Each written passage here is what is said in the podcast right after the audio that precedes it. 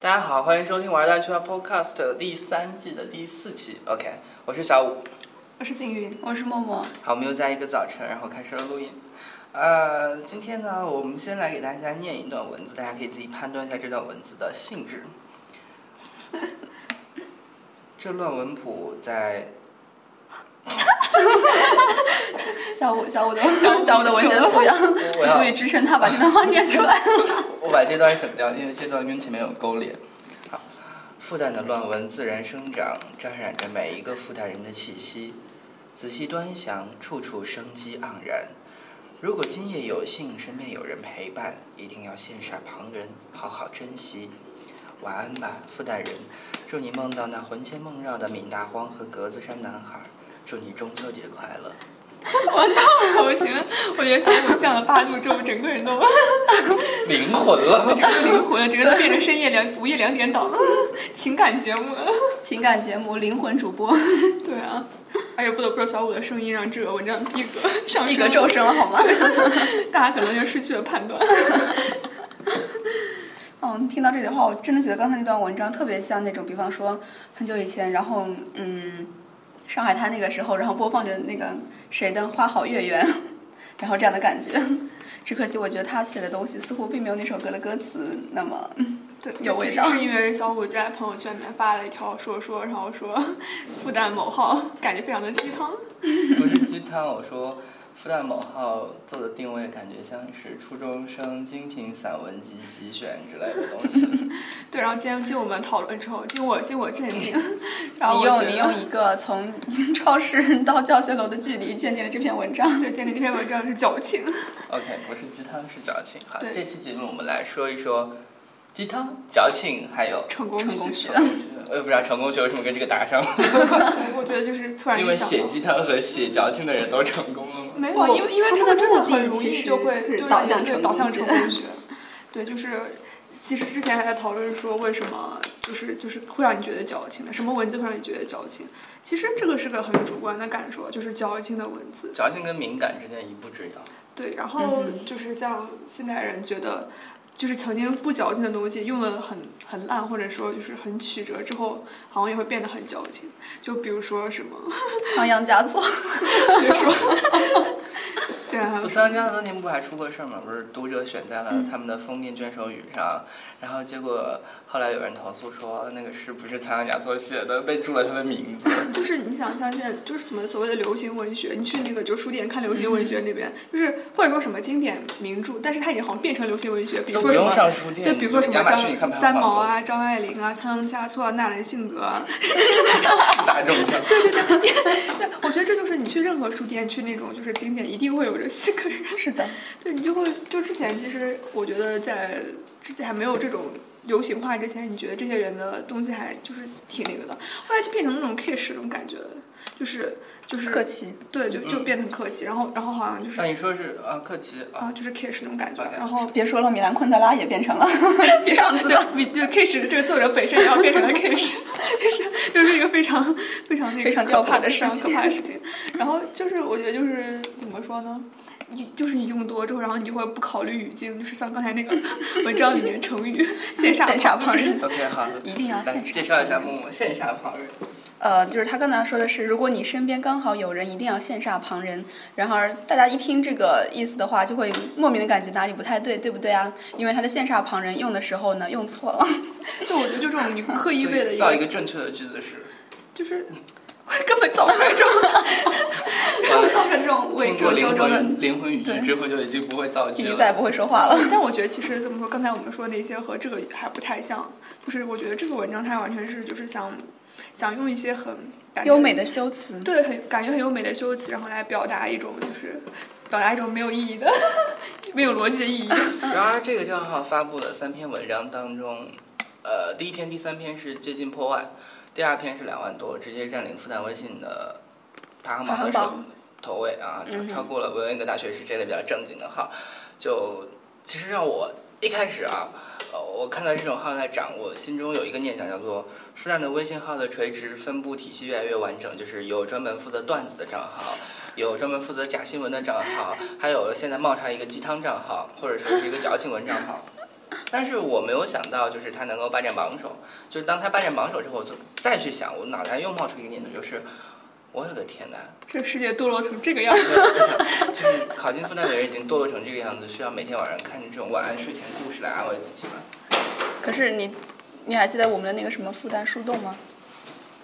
呃啊，你说那个司令的那个大字报吗？嗯，不是，是另一个账号，就是它里面关于一些什么复旦微生活啊、复旦树洞啊、复旦晚安、复旦表白晚啊之类安的。就会有很多的一种文章。那个账号好像是复旦官但是方和蛮哪里综合合合对作运很综营合的。的一个，但是我可是不觉得很可怕吗？官方合作运营的账号人，他整天为你发送一些树洞啊、表白啊、微生活啊。其实我晚觉安得像这种文章，它怎么说，就是像它这种有点类似于散文那种文章，它就是形式大于意义啊，它只是用一些很对很奇怪的文字拼到一起。因为当时大家在吐槽那个何以笙箫默的时候，嗯哼就是那个当时在知乎上不是吵得很，你说电影还是电视剧？就是那还个是吐槽这个名字，就是啊大家是觉得何以笙箫默这个对这这是何以笙箫默当何以笙箫默当时当时就是呃，这是不是还有上一句啊还是什么有下一句？就他好像本来是一个就是据说是一个什么诗的一个对他好像对有一是什句么那什么个什么，然后何以我笙已经箫完全默不。记得，我然看这后部小说很早很早很然早后，以然后，前然后那个就是当时就在那个呃知乎上就有人问说这个这个这个感觉就意思就是他的呃这句话怎么解释嘛，就是。嗯，然后底下就有人说，这就是文章，就这种话也也需要解释吗？他根本没有任何古 古文素养，就只是用了看起来很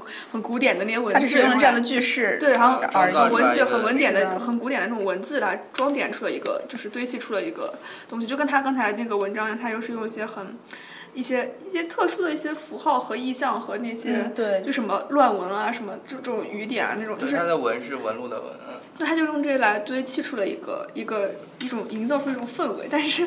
不表过意的同时，话你有就没有没发现，就是说，假如说你的那个文学素养已经超越这个之上的话，你就会一眼看出来这个东西它其实只不过就是它一就是一个些矫一情些意象的堆砌对。但是我就是拿何以笙箫默来讲例子啊，就是那假如说你之前对这个东西只是有所接触、有所了解，但是你没有那么深入的去理解它这个文章或者是这些文字的意思的话，你就会觉得哇，何以笙箫默多美啊！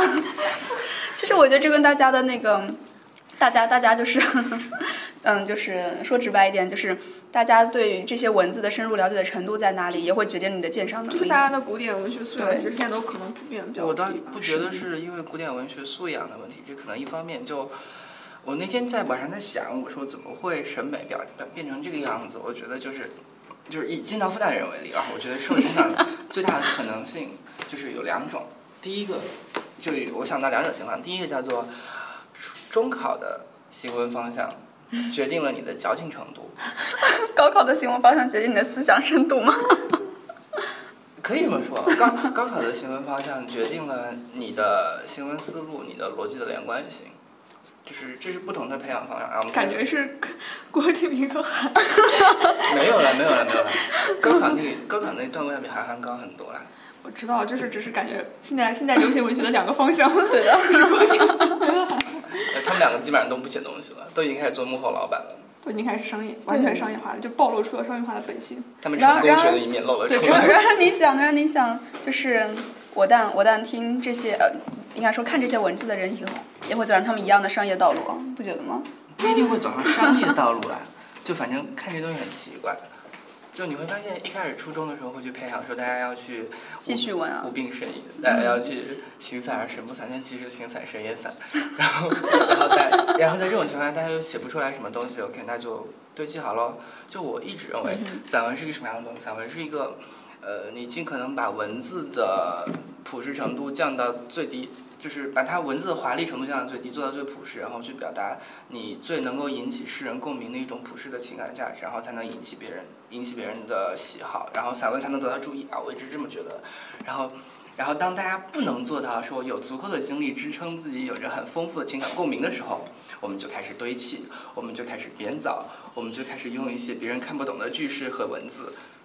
然后就成了这个样子。但其实我觉得，像文学形式是另外一种，就是大家有没有华丽的修辞是另外一种，是它嗯核心的是就是情感。我觉得还是刚才说，就不管你是华丽也好，还是朴素也好，它都只是文风。但是文，我觉得就是像又回到当时那种文以载道那种那嗯，种但是不是纯粹是为了载道，而是就是我你也还在是倒还蛮儒家的，就哪怕不说那么儒家的事情，就说到《诗经》，就比如说你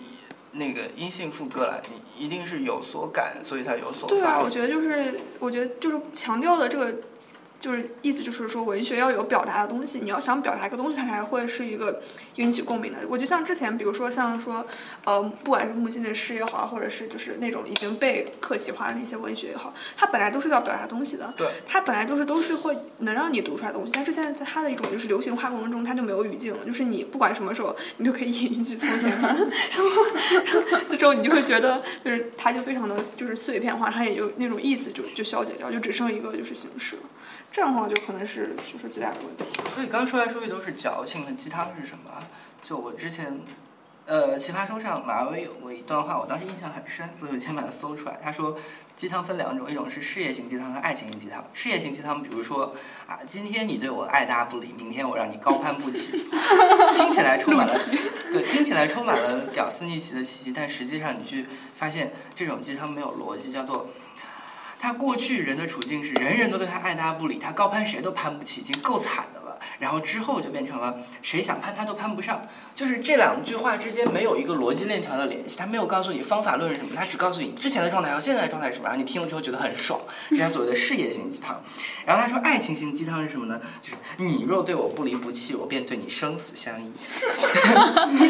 我以为爱情型鸡汤就是花千骨。然后他说爱情鸡汤是什么呢？就是他把爱情做成等价的，变成你给我一个东西，我给你一个作为交换。如果爱情这种东西可以被算计到这样一个精细的程度，还有什么值得开颂？呃，有什么值得歌颂？我当时听完这段，我觉得这段差不多是本场最佳的一段话。哎，但是我觉得其实鸡汤也是随着时代的发展而不断进步的。嗯你想之前的话，小学的时候，我记得最流行的鸡汤莫过于就是相濡以沫不如相忘于 江湖。而且现在鸡汤流行的另外一种是反鸡汤，就是反鸡汤也变成 鸡反汤鸡了。汤很容易变鸡对，汤。反鸡汤也容易是的变成鸡汤，就是它，我觉得就是你为鸡汤的核心本质就是它在强化一种一种偏见和一种现实，然后它把那种很用用很绝对的方式说出来，就感觉像是变成了一种真理，然后就就让大家觉得。哦， 就是啊，好有道理。哎，那鸡汤的生产方式很像是，就是段文曲截就截出来其中的一段字，然后把它当做一个真理，然后再不停的宣扬。对，然后《嗯论语为什么我觉得这就是高考作文的方式啊？ 你确定一个中心思想，然后你你组织很多的例子，然后再把这些例子和这些思想混在一块儿，变成一篇文章，向大家灌输你的这样一些想法。没有，我觉得表达表达这是表达思想写写文章的方法，就鸡汤还不太一样。就鸡汤的内在逻辑链条是它它有着省略，它有着跳痛，它有着各种各样的就虚构啊。而你真正要去行文，你要去注文字的时候，你那个文字是一以贯之。比如说你写议论文，你要考虑说举几个例证，然后来论证你要提到那个论点的话，你几个例证之间存在着关系，可能一个是从时间维度上去讲，一个是从空间维度上讲，你可以有各个维度的层面把那一个论点搭建的很完整哦的。》，而且鸡汤它的一个流行原因是因为它有受众啊，就是大家，它确实是让你戳到了你当时的某个点，然后哎鸡它让汤你一觉得开始的家庭，一开始的受众是家庭妇女哦吧，就是就是在家里面，知音全读职者主考妇虑啊一下。是啊，我觉就得过就去是，读者我文觉得摘就是就嘛是就是，他可能是真的是因为有某种心灵需要，然后他就会就是真的会有这种东西流行出来。然后现在反鸡汤也是因为大家觉得社会太现实了，然后就会有各种就是那种没有反鸡汤都很现实 啊，我觉得。对啊反就是反鸡反汤鸡是戳破的。对反鸡汤就戳破，它是它是有一种另外一种方式，然后让你觉得就是确实是说出了某种就是真相，你确实觉得很很同意。但是就是鸡汤这种，你你怎么和它就是把它和一般的那种有道理的东西区别出来？还是我觉得是看它的一种就是论述表达的那种方式。嗯哼，比如说什么样的？就是，呃，我觉得这个很难讲，就是每个人我心里现在面。设想就是说，就是鸡汤，它就是给，它只是给你一种激励，它只是给你一种情感上的激励，但是它它，没有实际但上是它没有实际实操上，的对，它没有方法论的东西的反正就是刚才说的那对啊种事业型，就是类似于，其实 这个鸡汤，其实你也可以把它想成是一种现场性的那种成功学讲座的文字版， 就是你在看这个文摘章的摘时要 候，版，哦摘要版。啊，这样吧， 你在看这个文字的时候，你会觉得哇，真的是非常受到鼓舞的感觉，人生都充满了光明。但是你一旦脱离了这个文字之后，你会发现它其实是空无一物的。它除了给你一堆的就是口号性的那种激励，或者说那种情感上的抚慰，它其实什么都没有给你，你还是不知道，就是就是之前所说的道理，道理懂了这么多，却还是过不好生活 这样 的感觉。嗯而且尤其是，而且是事业型鸡汤，我觉得很偏向成功学了嘛。然后让我觉得嗯在爱情型鸡汤，就像陆琪发的那种，就是真的，我觉得很刻板印象啊，就是全部都是性别歧视，就是 各种，他就全部的逻辑就是大男人和小女人。 男人来自火星，女人来自金星对，。我觉得他那 种啊，那就是段是他说的啊，没有，那个是另一本书了。因为我觉得那种爱情鸡汤就完全就是先是一种异性恋假设，然后然后然后其次就是大男子主义跟小小女人，然后我就看陆琪看的并不多， 就我也看的不多，但之前好他可怕很火，就是他每次热门榜都有他，就很可怕，你只要看他一段微博，你就知道这个是什么样的一个 什么样的一个人？对，直男癌。直男 癌。然后，然后就是说到事业型鸡汤的话，就会想起来，就是就真的就是成功学，就是成功学痕迹在现在很明显，就所有事情做起来都有目的，比尤如其是说，官场小说那么火，比职如场说小说，比如说别人做胡说，哎，做猴说这个账号就。就有一个很明显的成功学色彩，就是我要搞一个号，它能够占领到他排搞行个榜大的新前闻几，嗯哼，对，但是我觉得很害怕的一点叫做，在你践行成功学的理念，比如说说我要搞一个新的东西出来，然后我要让它站到榜首，还卖的是情怀，呃卖卖情怀，我都觉得倒无所谓。这个时代是有情怀可以卖的，叫做说，当你在做这个事情，你一开始想的办法是我要统治这排行榜，结果最后变成了你真的很相信这一套论述，相信这套表达。就是在这个过程当中，你整个人被你异被化掉，你自己相信自己的构，你相信自己构建的那个语境的时候，我觉得其实挺可怕的。就这个是我觉得，我你觉觉得得他成功构建了什么样的语境？就是一种一种，呃，闲来没事蛋蛋疼，矫情矫情矫情。 他已经被自己以前他他已经被自己试图利用的这种工具给收编了，我感觉是这样的一个感觉。对，就是就是这种感觉。就当你要做成了一个目的，变成了你的动因的时候，你做这个事情，把你自己给改变了。然后这个改变可能在最开始的你看来是非常的不应该变成的一个样子。但是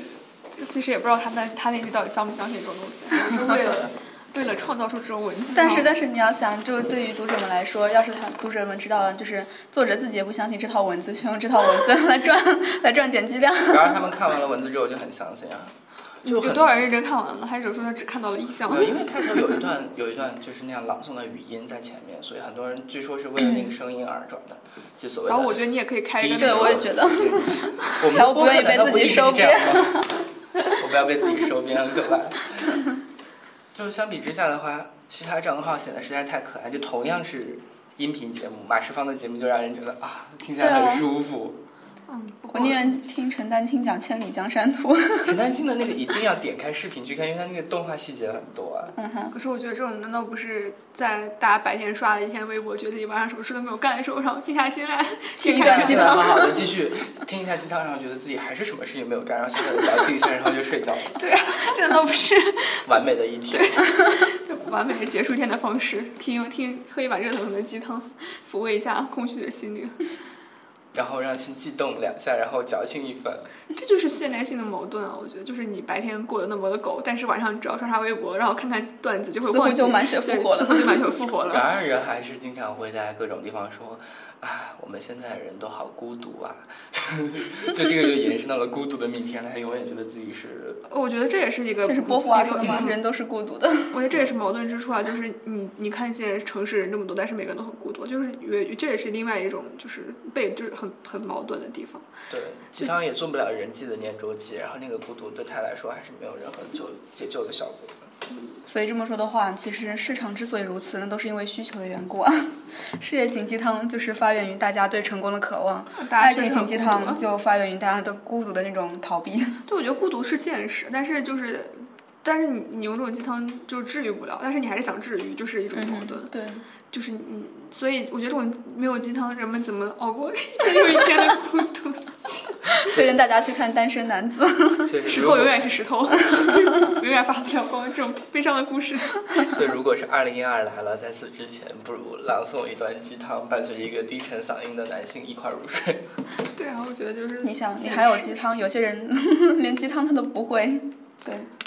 不，我倒不觉得鸡汤是一个武装自己去抵抗世界悲凉的手段啊了。我觉得，就是被懂的人，或者是被不耻于鸡汤，呃，就觉得鸡汤很羞耻的人看到的话，会觉得，啊就白眼都翻上天了。这种人肯定会喜欢反鸡汤。 每个人都会找到属于他的成功学。 对，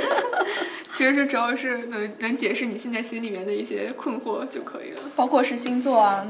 然后星座还不一定，我觉得星座不一定。就我对流传很久的这种不具有太多解释性质的东西，我都保持着一个相对来说尊敬的立场，我觉得，哎，他可能，他可能说不定是真的。他可能是有道理的，不然他也不会研究这么多年。星座其实是星座另外一个其实话题，我们可以对下次 下次再说，说太太长了，太长了。中药提纯提纯可以提出金蒿素来，星座提纯提纯，说不定可以提出什么命理学说来。 这个很难讲啊。那我们今天就差不多说到这儿，嗯哼。大家下期再见，拜拜。 大家下次再见。